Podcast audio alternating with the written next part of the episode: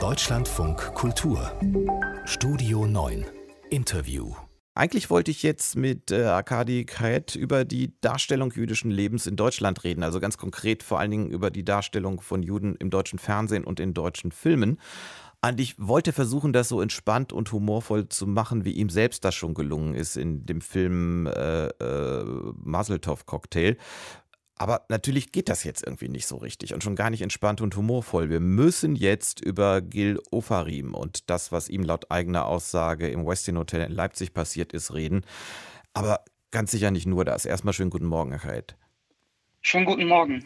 Müssen wir wirklich? Also muss ich jetzt, weil Sie Jude sind und wir hier im deutschen Radio sind und weil das passiert ist, sind wir jetzt beide gezwungen, ganz lange über diesen Fall zu reden?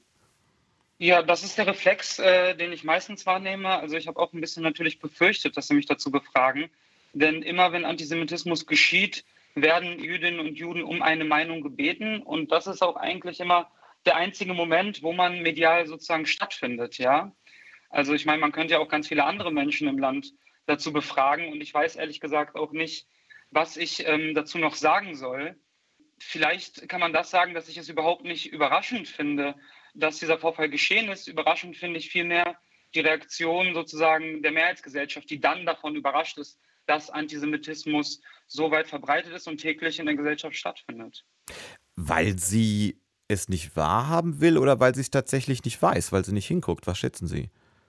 Ich glaube ein bisschen beides und ich glaube, es hängt ein bisschen damit zusammen, dass man sich die Geschichte erzählt hat, dass in Deutschland keinen Antisemitismus mehr gibt, weil es keinen Antisemitismus geben darf.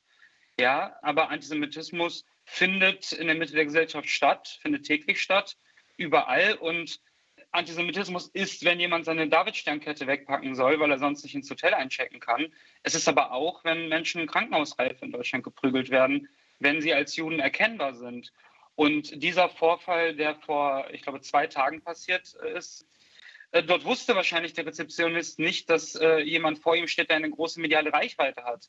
Aber vielleicht sind einige äh, als jüdisch erkennbare Menschen vor ihm und nach ihm eingecheckt, ja, ähm, die nicht diese Reichweite hatten und äh, sich äh, dementsprechend auch äh, ja, sozusagen keine Aufmerksamkeit darauf lenken konnten wir sollten ganz kurz, oder ich mache das mal eben wie Herr Journalist, äh, die erwähnen, dass dieser Mitarbeiter, um den es geht, der Polizei gegenüber offenbar eine ganz andere Geschichte erzählt hat. Das wurde ja gestern auch bekannt. Ich glaube, das wird sich aber klären lassen. Es waren ja angeblich eine Menge Leute dabei. Eines fand ich noch interessant und damit können wir, glaube ich, jetzt ganz elegant auf das kommen, worüber wir eigentlich am liebsten reden wollen, über den Alltag nämlich. Das Hotel hat in einer ersten Stellungnahme gesagt, na, das sei ihm natürlich sehr unangenehm, denn man wolle alle Menschen integrieren. Das fand ich, das ist beim Thema Moor ein bisschen lustig fast, weil ich glaube nicht, dass Gil Ofraim in Deutschland integriert werden muss. Müssen Juden in Deutschland integriert werden? Nein, Juden müssen in Deutschland nicht integriert werden, weil sie leben ja in Deutschland und sind, sind sozusagen deutsche Staatsbürger. Was integriert werden muss, ist sozusagen ein normalisierter Blick auf jüdisches Leben in Deutschland. Ja, also es muss ähm, diese Aussage zeigt ja so ein bisschen, dass man jüdisches Leben häufig als so einen gewissen Artenschutz äh, in Deutschland ansieht. Ja, also Juden, die man hier sozusagen so angepflanzt hat und die muss man jetzt schützen und die muss man versuchen zu integrieren, obwohl die Jüdinnen und Juden in Deutschland ja schon viel länger leben als die Deutschen selbst. Ja. Aber ist nicht diese Tatsache, dass das Deutsche, die Deutschen, die Juden, wir sind hier mitten in, in den Klischeenäpfchen gerade äh, am Rumwirbeln, aber dass doch ganz viele Deutsche, ich bin ehrlich, ich schließe mich selber da nicht aus, doch ein verkrampftes Verhältnis zu, zu, zu jüdischen Menschen heute haben. Und das, und dann sieht man, finde ich, schon auch in Filmen und in Fernsehsendungen, egal ob fiktional oder eher dokumentarisch. Aber geht das überhaupt anders? Äh, angesichts der deutschen Geschichte natürlich, angesichts dessen, was heute immer noch passiert. Also unverkrampft, man kann ja nicht absehen, absichtlich unverkrampft sein, dann ist man ja besonders verkrampft. Nein, ich würde sagen, also natürlich ähm, zeugt es davon, wenn Leute zum Beispiel das Wort Jude einfach nicht aussprechen können, ja, zeugt es ja eventuell auch von einer gewissen Sensibilität gegenüber jüdischem Leben. Aber man könnte ja auch jetzt äh, die Gegenfrage stellen, also warum sind nur Juden sozusagen die Klischees äh, in Deutschland? Eigentlich könnte es ja auch so sein, dass das mediale Bild in die andere Richtung auch verkrampft sein müsste. Ja, man könnte ja auch sagen, dass nicht äh, jüdische Deutsche in den Medien nichts anderes sein dürften als Nazis dementsprechend. Ja, also auch das ist ja äh, nicht richtig verschoben. Ich glaube, ganz allgemein gesprochen, jüdisches Leben besteht ja aus vielen Dingen und viel weniger aus dem, was man sich so erzählt, gerne in deutschen Filmen und Fernsehen. Aber es ist erstaunlich, wie wenig man auch weiß. Nehmen wir, also ich muss eins wirklich sagen, mache ich sonst nicht, aber, aber, dieser Film, den Sie ja. zusammen mit einem Kollegen gemacht haben, äh, Maseltov Cocktail, ist, ist ein fantastisches Stückchen, finde ich. Stückchen deshalb, weil Film äh, dauert knapp 30 Minuten. Aber es ist so eine Mischung aus, aus Humor, Absurdität, viel Ernsthaftigkeit aber auch. Und ich glaube, viele Leute erfahren eben ja Dinge, die sie nicht wussten. Zum Beispiel, dass vor rund 30 Jahren 200.000 Juden aus der ehemaligen Sowjetunion nach Deutschland gekommen sind, die heute eine Mehrheit bilden und die eben viele Fragen die man ihnen im Allgemeinen stellt, nicht beantworten können, weil es ihre Familie nicht betrifft. Also toller Film, aber ist äh, das Problem an der Sache nicht, dass, dass, es ja diese Extreme gibt? Sie haben dieses Beispiel, was Sie gesagt haben, manche können nicht Jude, Jude sagen. Fantastische Stelle in dem ja. Film, dass es immer nur diese Extreme gibt. Misstrauen, Antisemitismus, sei es nur ein doofer Spruch, auch wichtig in dem Film, oder das Gegenteil, gibt es ja auch ein Wort für Philosilbitismus, sofort Mitleid, ja. sofort das Opfer trösten. Es gibt irgendwie nichts dazwischen. Ja, also für mich gibt es ganz viel dazwischen, aber das ist natürlich, ähm, ja, also die, die Möglichkeiten, jüdisch zu sein in einer Mehrheitsgesellschaft sind sehr begrenzt. Juden haben ein sehr begrenztes Repertoire in Deutschland, im deutschen Film. Aber ich habe das Gefühl, dieses Rollenangebot wird auch größer ausgelöst durch junge jüdische Stimmen, die privilegiert sind, in Deutschland auch eine Stimme zu haben, ja, die jetzt nachgewachsen sind und die jetzt sprechen. Und die filmische Sichtbarkeit von jüdischen Figuren im deutschen Film allgemein nach 45 ist natürlich immer ähm, reduziert worden. Ja? Also in den meisten Filmen ist die Shoah prägend für die Figurenbiografie und die Psychologie der Figuren. Ja? Im deutschen Film und Fernsehen nach 45 ist das präsenteste Bild von Jüdinnen und Juden das der Opfer. Äh, zusätzlich dazu gibt es immer eine visuelle Konstruktion des Judentums. Ja? Also jüdisch sein in, in den deutschen Medien ist immer religiös.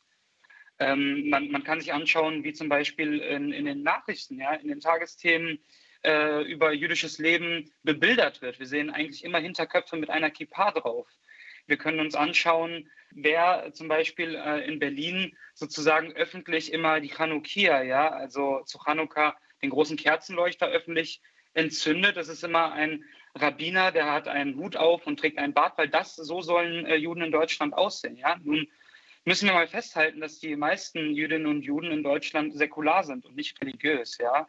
Ähm, sie tragen Cappy und viel eher als eine Kippa. Die haben auch keine Bärte und die hören auch nicht den ganzen Tag nur Klezmer.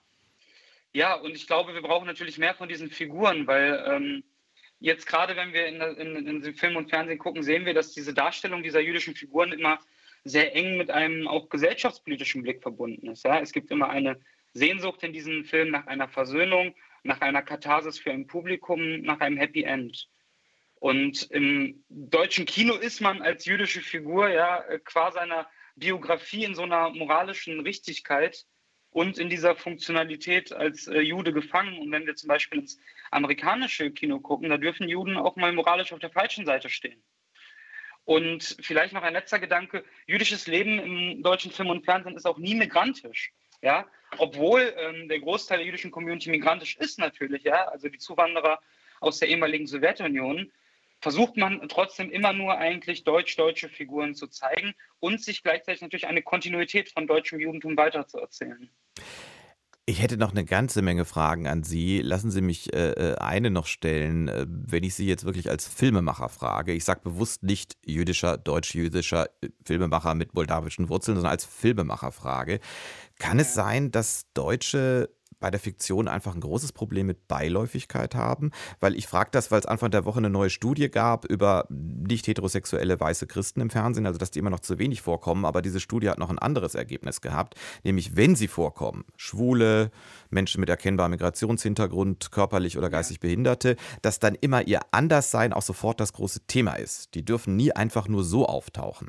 Also entweder man lässt Leute, die nicht der Norm entsprechen, ich sage nicht, dass Juden nicht der Norm entsprechen, aber ich glaube, Sie verstehen, wie ja. ich das jetzt meine. Entweder man ja. lässt sie weg oder man muss riesig thematisieren, wer und was sie sind. Ist es vielleicht ein Problem? Beiläufig können wir irgendwie nicht?